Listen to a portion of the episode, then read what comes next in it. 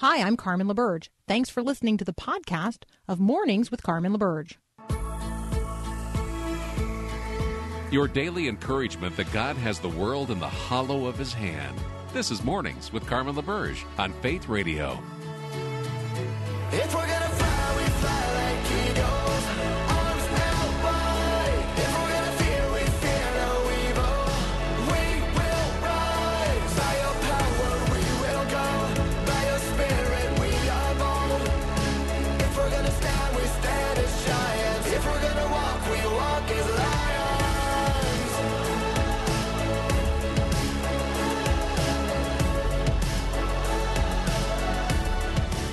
Well, again, Happy New Year, and welcome to hour number two of this Best of Mornings with Carmen LaBerge on Faith Radio.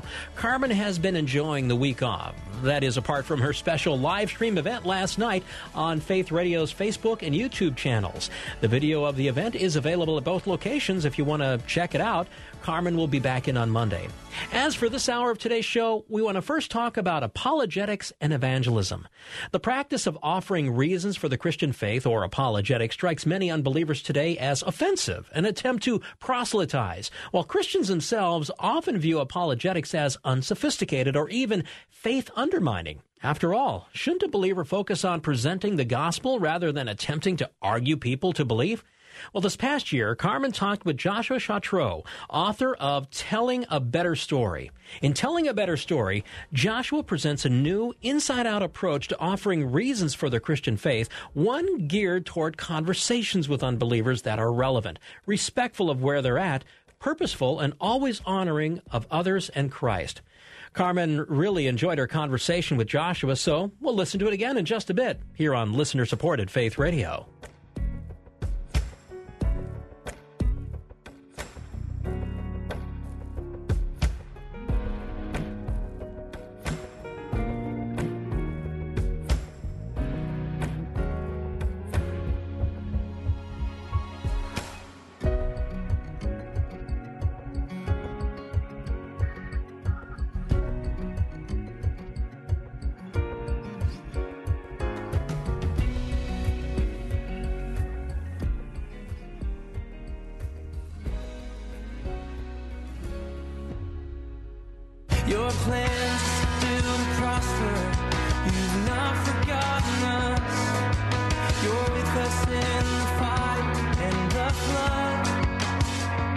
Joining me now, uh, Josh Chatraw. He is the author of Telling a Better Story How to Talk About God in a Skeptical Age. Josh, welcome to Mornings with Carmen.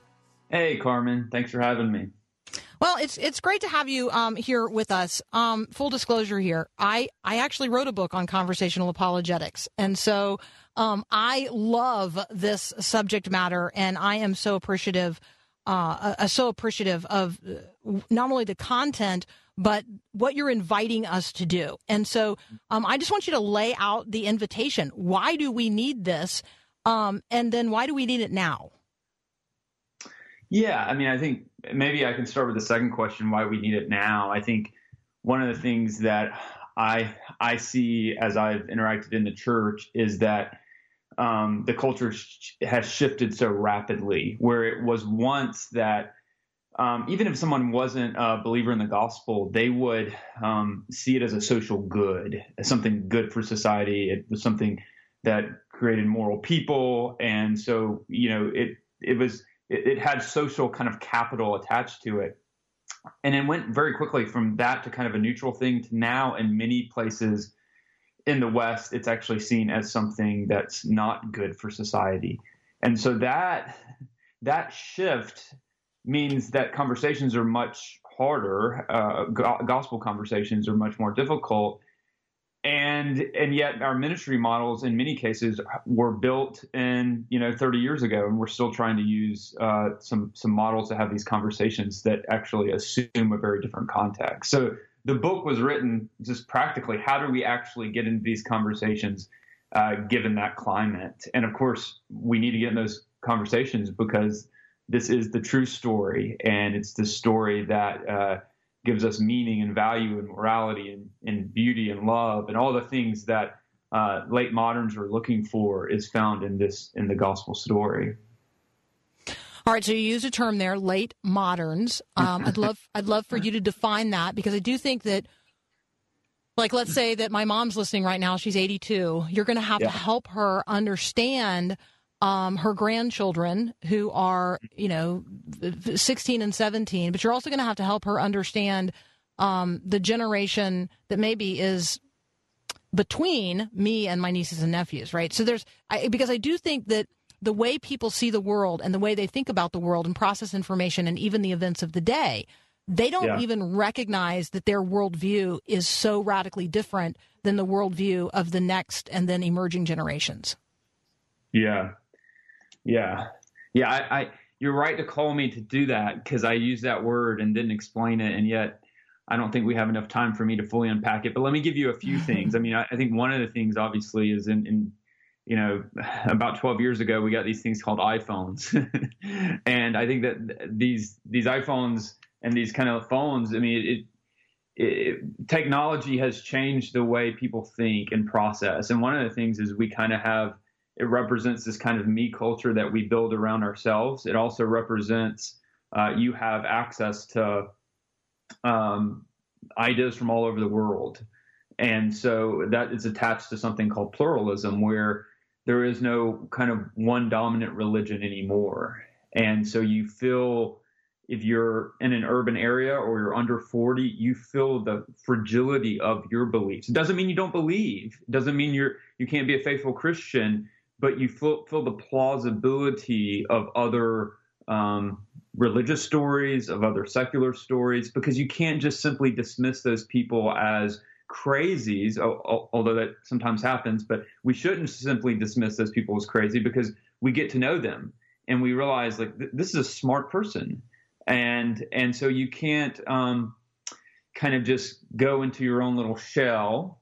Uh, that sometimes happens, but it's harder if you're in an urban area. It's harder if you're younger, and um, to do that. And so I think uh, for younger people, for people in urban areas, they feel more the kind of um, what a philosopher Charles Taylor calls the cross pressures, the pressure of unbelief in a way that probably your grandmother uh, if, if she's a believer, hasn't felt. All right, which leads to a conversation uh, immediately about the hesitancy to share the gospel because evangelism suddenly seems um, like I'm telling someone else that what they believe is wrong, which, of course, um, if the truth is true and it's true truth, then other things cannot stand as true as well. So, um, so I think that uh, I love what you do at the end of the book because you talk about you, you're actually answering these objections to an oppressive story, an unloving story, and an untrue story. So I definitely want um, to get there. Let's take a very very brief break. I'm talking with Josh. It, his last name is pronounced like Chateau with an R in the middle, but it's spelled Chatraw because I want you to be able to find him. So, um, uh, so Josh Chatraw, but you're looking for C H A T R A W. He is the author of Telling a Better Story: How to Talk About God in a Skeptical Age. We'll be right back.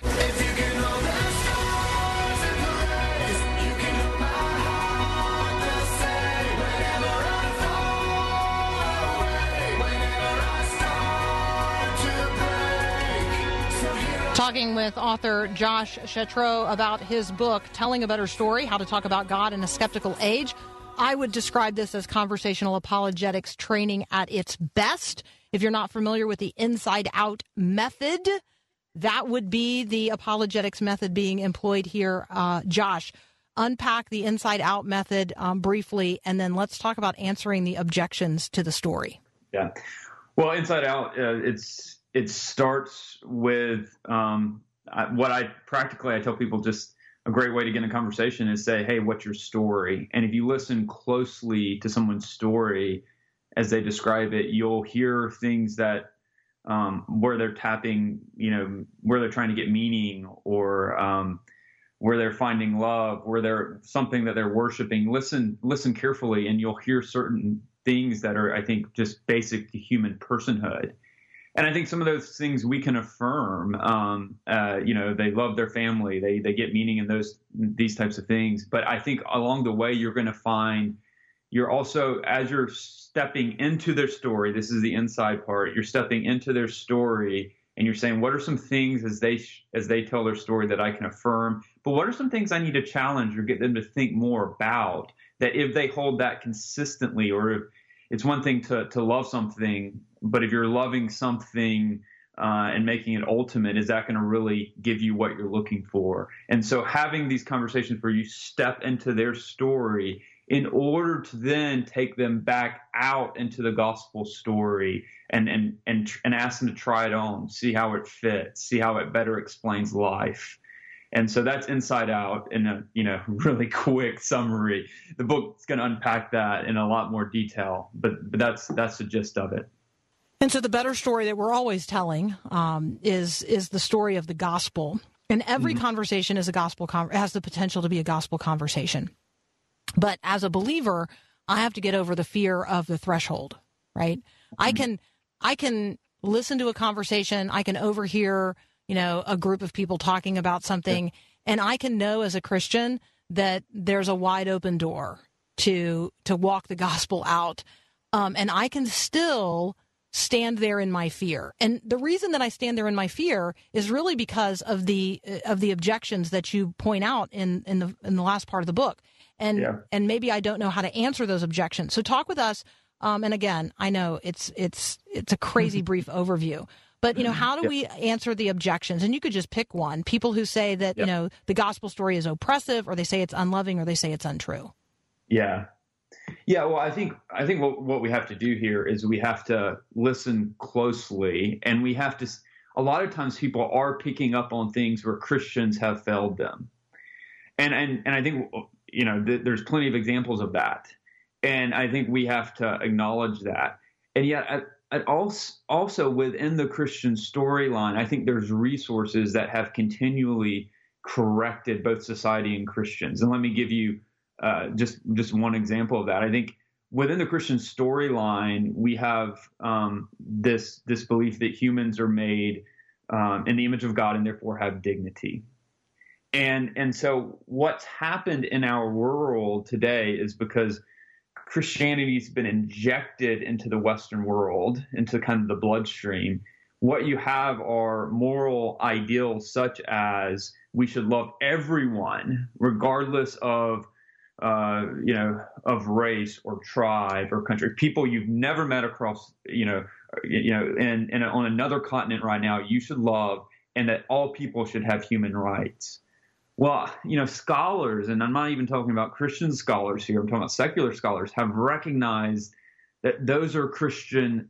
That, th- those make sense along the Christian storyline, and it's and it's the the what it's the inheritance. The Western culture is in some sense living off the inheritance of the Christian story. So now Christians haven't lived up to those ideals in many cases, but still it's the Christian storyline that has given us uh, has been a has been the root of this kind of fruit. And so when someone's saying, "Well, Christians haven't lived always lived up to that," I want to be quick to say, "Yes, we we haven't." And yet, if you know, where are you going to get these ideas from if it's not the gospel? And so I want I, I'd like to kind of say, where are you going to get these ideas? Let me tell you our story and how this God who created us in His image gives every human being every human being this dignity but does your story give you that and so so there's a there's a way here where you can listen and affirm and then yet at the same time you're challenging kind of the the, the very basis by which they're um, kind of challenging christianity but you, you don't have to do it in a way that's us versus them you can do it in a way that invites them in and affirms like hey this ideal you have i have that too and so, you know, tongue in cheek, sometimes I say, I, I think you might be more Christian than you realize. In other words, you have these Christian ideals, but you just need this gospel story.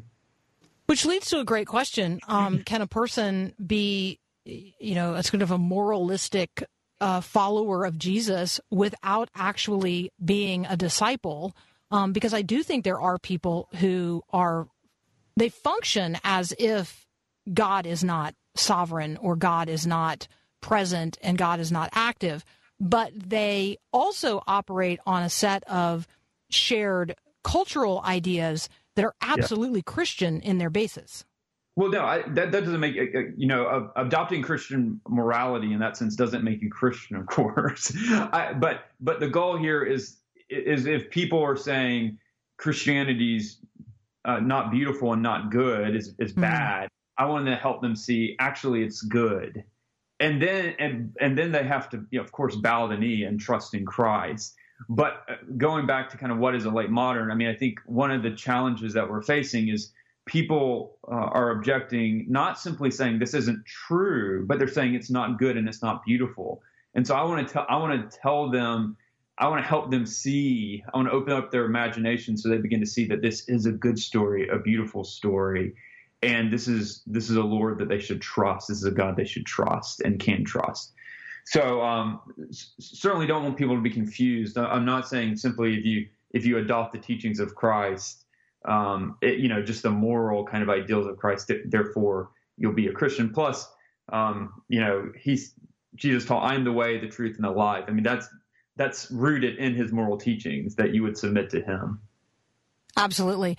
Um, Josh uh, is the director of the New City Fellows, and its resident uh, is resident theologian at Holy Trinity Church in Raleigh, North Carolina. Um, he's got all kinds of really wonderful uh, books uh, under his belt the history of apologetics, apologetics at the cross. This one that we're talking about today is telling a better story, how to talk about God in the skeptical age. I would describe this, uh, Josh, as putting all of that, um, of those sort of heavy lift materials at a level where every single person who's listening right now can not only apprehend what you're saying, but turn it into tangible action uh, in the conversations that they're going to have today with others. Um, people who are listening closely absolutely heard uh, Josh make reference there to um, to those you know transcendental virtues of uh, goodness, beauty, and and and truth. Um, and that is how we answer the questions of the reality of who God is. And uh, and so, thank you so much for this conversation today. Thank you for the book telling a better story. You guys can find Josh. Let me spell his last name for you: C H A T R A W. Um, you know, it sounds like uh, Chateau, but it's spelled like chat raw. And so I do want you to be able to find him, which is the only reason that I would butcher his name like that. So thank you so much, Josh, for joining us today on Mornings with Carmen. Thanks, Carmen. Appreciate it. We'll be right back.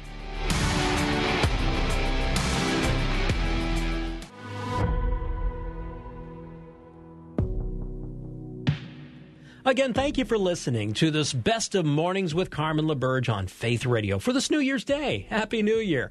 I'm Paul Perot, Carmen's producer. And up next, is the universe, is the world good or evil? And how are we to best understand the nature of creation? It's a doctrine that the church has long struggled with. Longtime friend of Mornings with Carmen, Bruce Ashford, recently released a book called The Doctrine of Creation, where he deals with this topic. Now, it has a lot of implications for how we engage our culture today. We'll listen to Carmen and Bruce's conversation in about five minutes. By the way, I still have some copies to give away. A bit of a caveat it is an academic work and is not the easiest read. I know. I've been trying to read my copy of it. I've been enjoying it. It's just been a little hard. But anyway, if you'd like to win uh, one of the copies I have, maybe give it as a gift to your pastor or such, text the word book just those four letters, B O O K, to 877 933 2484. We'll send you back a note. Click on the link in that to register for an opportunity to win a copy of, again, The Doctrine of Creation by Bruce Ashford. We're going to get to Carmen's conversation with Bruce in just a moment here on Mornings with Carmen on Faith Radio.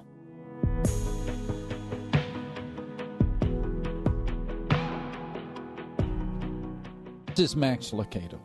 Water. All Noah can see is water. You can relate. You've known your share of floods, flooded by sorrow at the cemetery, anger at the disability in your body, fear of the uncertainty of a pandemic, and, and you've needed what Noah needed. You've needed hope. Sometimes all we need is a little hope. That's all Noah needed, and, and that's what Noah received. This is how the Bible describes the moment when the dove returned to him in the evening. There in its beak was a freshly plucked olive leaf. Hope is an olive leaf, evidence of dry land after a flood. Could you use some hope? Could you use a fresh start? At some point in life, we all could. And the oh so welcome news of Scripture is this Our God is a God of fresh starts. This is Max Lucado.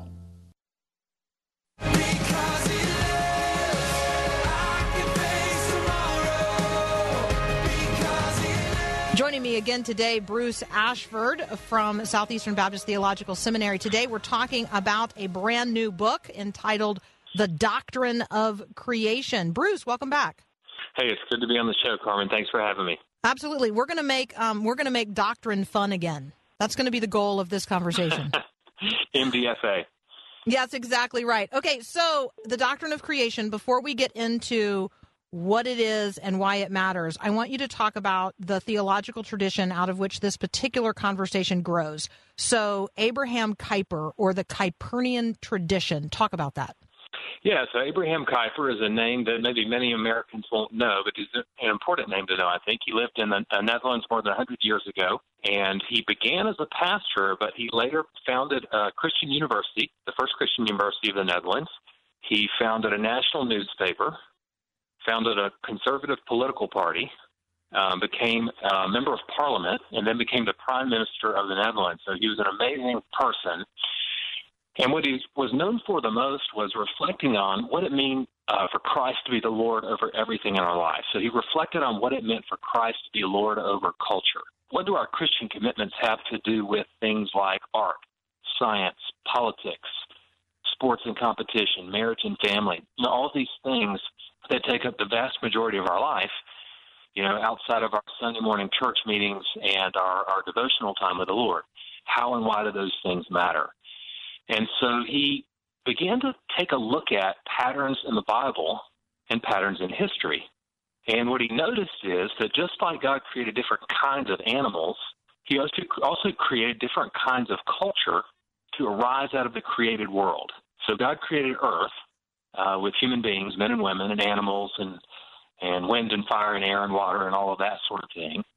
But he created when he created it, he created it with hidden potentials so that it would, would go from being a garden to being a collection of cities and nations that have all kinds of culture movies and music and literature and fashion and architecture and agriculture and politics and all of these different kinds of culture. And one of the neat things that he did is he basically gave Christians three questions that we can ask when we're involved in any kind of cultural activity or when, when we find ourselves in one of these spheres of culture, right? When we find ourselves watching a movie, shopping for clothes, eating dinner, watching a ball game, engaged in science, going to school, these kind of activities that we do. And he gave us three questions to ask that guide us in how to approach those activities in a Christian manner. And the three questions sort of align with three big plot movements in the Bible creation, fall, and redemption. So the first question aligns with creation, and that is if I, if I really sit and think about it and read my Bible and look at the world around me, what is God's design for this type of cultural activity? A movie, a book, our workplace, whatever the activity is. What, what, what, what would God want from it? Number two, the second question aligns with the fall, and that is how has human sin and idolatry warped and twisted this realm of culture, this type of cultural activity? And then number three aligns with God's salvation, his redemption, and that is now that I'm a Christian, and Jesus is Lord of my life, how can I untwist what's been twisted in this arena? How can I redirect what's been misdirected? How can I bring healing where there's corruption? So let's take an example. Something that most people do, or at least that people used to do before COVID, is we would often go to a movie theater. Now, usually we have a home theater, right? We're watching Netflix or Disney Plus or uh, Amazon Prime or whatever it is, Hulu. So if we were to take those three questions and apply them to uh, the cultural activity that is movie watching, and say, what would God's design be for movies? Well, movies are like books in that uh, fiction books or narrative books, and they tell a story. And when they tell a story, they always have a hero, and the hero is usually somebody we're supposed to look up to. There's usually a villain, somebody we're supposed to look down towards. And the villain tries to do something bad, and the hero tries to overcome it. And so what we want to ask is, uh, what we want to say is, there's nothing wrong with going to a movie in and of itself. It tells a story. There's nothing wrong with that. Second question is, well, how have sin and idolatry corrupted this realm? Well, One of the ways that it's corrupted is that Hollywood screenwriters, producers, and directors often have a wrong view of the world, and they use the stories that they tell to try to, to convince us of a wrong view of the world. Sometimes they don't. There's some really good movies out there. There's some really bad ones. Then most of them are kind of in between. They're a mixed bag. So then our third question uh, aligns with salvation or redemption, and that is okay, if I'm watching this movie and I've got a Hollywood screenwriter and director who are trying to convince me of at least a partly wrong view of the world, how can I be on guard against that? How can I enjoy the good aspects of the movie uh, while kind of giving the Heisman to the bad aspects? You know, how can I eat the fish but spit out the bones? Does that make sense? Yeah, it totally makes sense. Um, and I, I appreciate the clarity with which you express that. This is going to be, I'm, I'm going to have these like on an index card and go over these with my kids. Um, because I do think that it's easy for us as Christians to have the conversation about what God intended it to be like, whatever it is. And it's frankly pretty easy for us to do the second part, which is, you know, how uh, how has this been profaned? How what's the degradation? Where's you know if that's easy. The shadow side is easy for us to see as well. The third move is, I think, the difficult one, and I love the way you've just expressed that. I can discern what is good from what is not good, and I can choose to um, take the good and spit out uh, spit out that which is not good. I I can tell the difference. The Holy Spirit enables me to tell the difference, um, and I can choose to move in the you know in the direction of the good and not um, and not the reverse of it or not the evil. I just I really appreciate that. Okay, um, you and I need to take a very brief break. When we come back, we're actually going to talk about the subject matter itself. The book is The Doctrine of Creation, a constructive Kuyperian approach. I know it sounds like a mouthful, it's actually a feast. Bruce Ashford is here to talk about it with me, co authored with Craig Bartholomew. We'll be right back.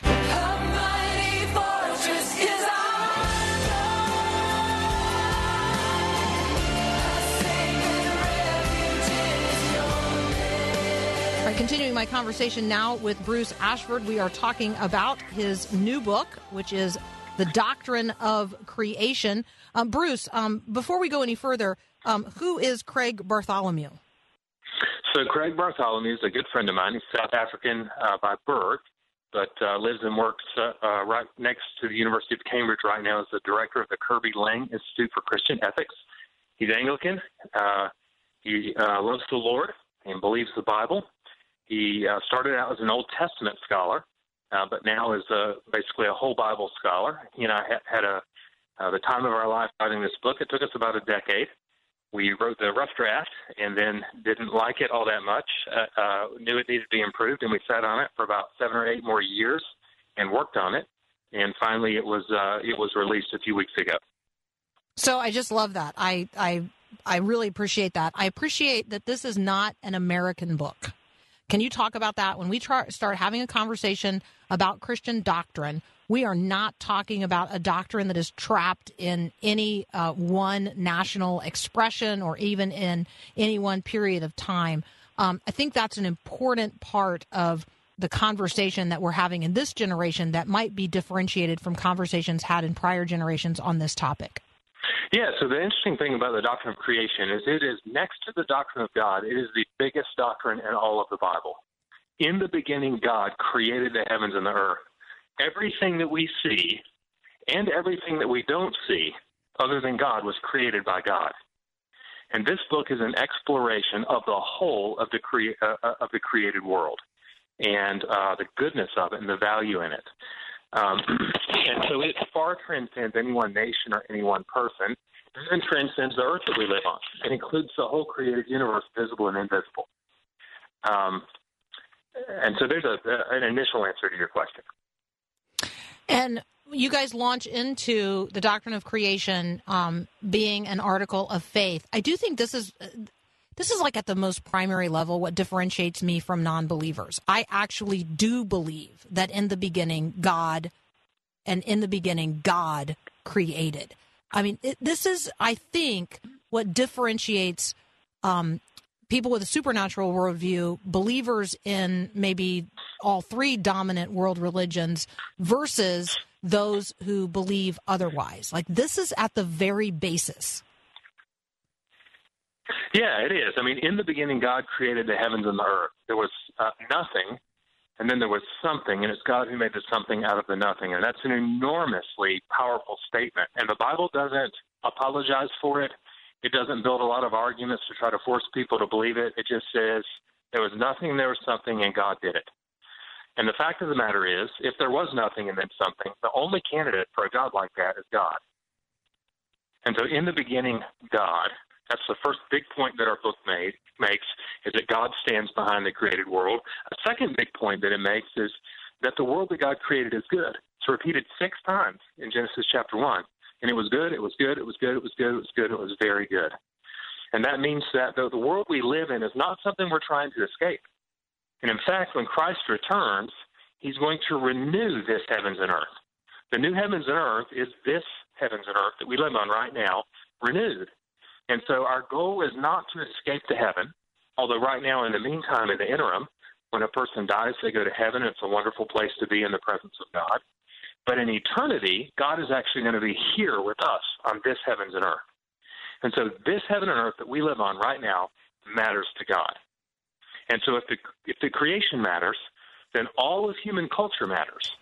Because culture things like art and science, politics, economics, sports and competition, business and entrepreneurship, marriage and family.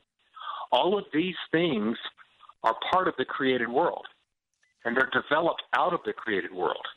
And the only way to be a human is to be deeply immersed in the created world and to live in the created world in a cultural manner with these cultural things that we've created out of God's good world. And so we want to embrace the fact that we have bodies and that we live in this earth, and we want to use our bodies and minds and live on this earth in a manner that pleases Him. And that's what we try to teach in this book, and that's what we're doing with this uh, doctrine of creation, this theology of creation. You talk in here about Sabbath. You talk in here about heaven. You talk in here about um, place and plants and animals and human beings.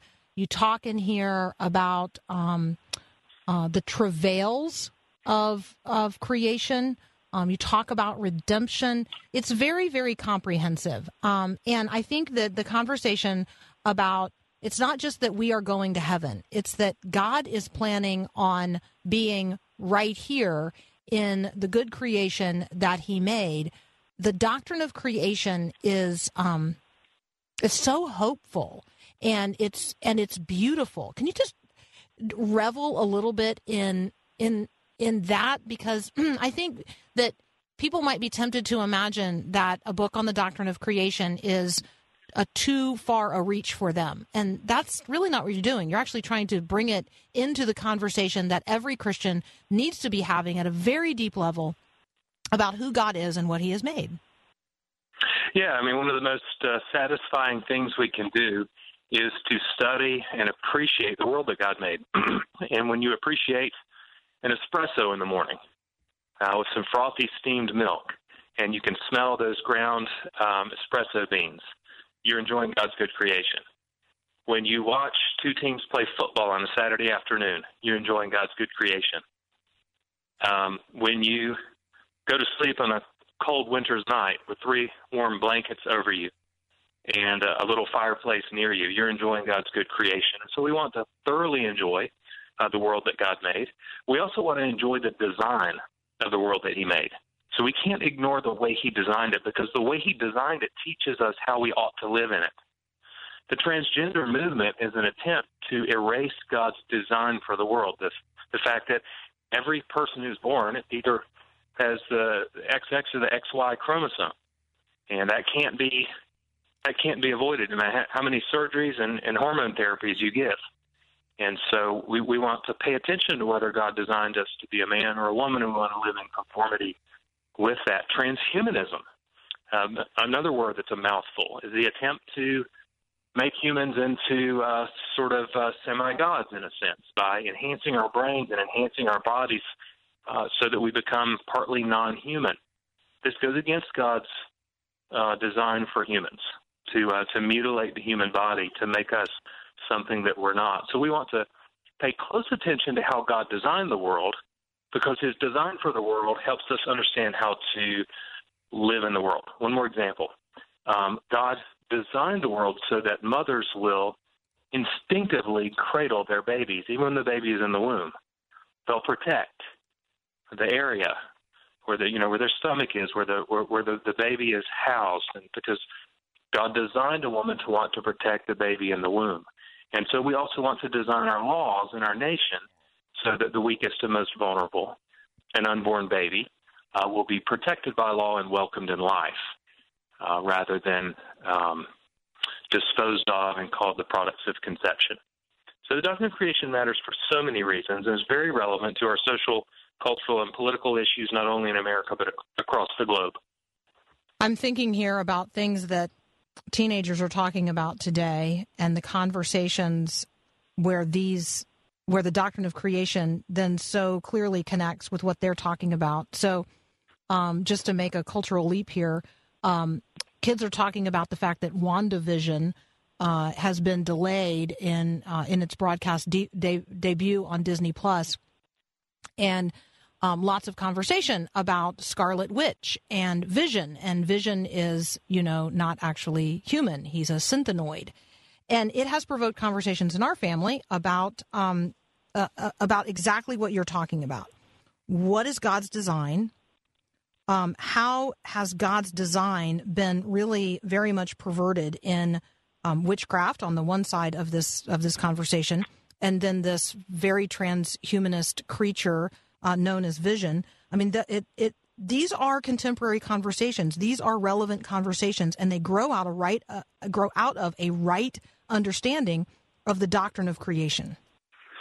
Yeah, they do. And uh, really, that's what we try to do in this book. If you want to reach out and buy it, it's called The Doctrine of Creation, available on Amazon.com. And uh, we try to show that the doctrine of really all of the human life is lived uh, in, in the created order. Mm-hmm. And the whole drama of redemption and salvation, of Christ coming, is lived out in the middle of the created order. And when Jesus came to save us, he did it with a human body. And uh, so these questions, the kind of questions that you're posing, are are relevant to the questions that teenagers ask, to the questions that adults ask, and really to the to, to every square inch of our lives. Every square inch. That's very Kuyperian. I love it. Bruce Ashford, as always, what a joy to talk with you. The book is The Doctrine of Creation. Um, Bruce Ashford and Craig Bartholomew are the co authors. Um, you can also check out what Bruce is uh, working on at bruceashford.net. Follow him on Twitter at Bruce Ashford. Bruce, as always, thanks for joining us on Mornings with Carmen. Hey, it's so great to be on the show. This is the best show, uh, best morning show in the United States of America. So uh, thanks for letting me come on. Oh, you're so kind. Um, we'll be clipping that for rebroadcast. Absolutely. Hey, thanks. we appreciate it, brother. We'll talk soon. All right, Okay, friends, we got to take bye-bye. a brief break, and we'll be right back.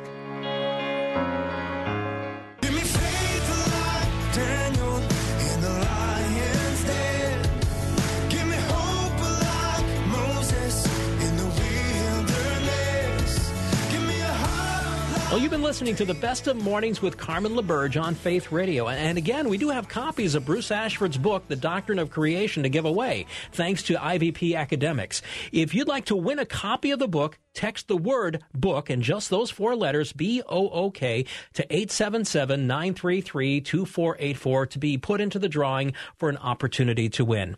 Again, thanks for listening today and this week to the best of mornings with Carmen LaBerge on this holiday week. Carmen returns on Monday with a new show where she'll get updates on the fight against COVID with Dr. Zach Jenkins. Plus, as a new Congress and new president are seated this month, we're going to talk to David French of the Dispatch about how to best navigate the new reality in Washington, especially as Christians.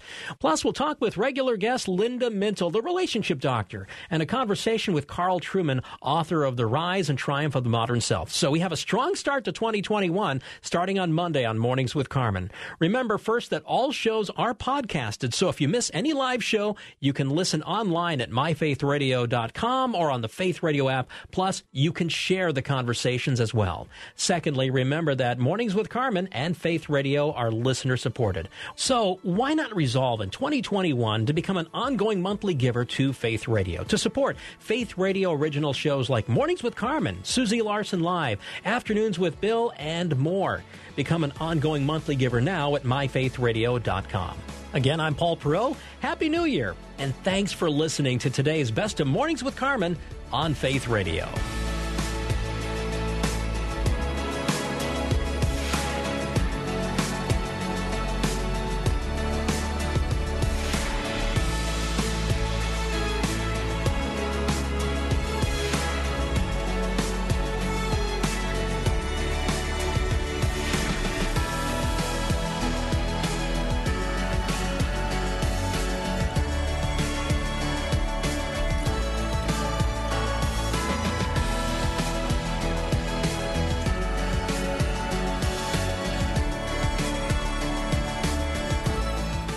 Thanks for listening to this podcast of Mornings with Carmen LaBerge from Faith Radio.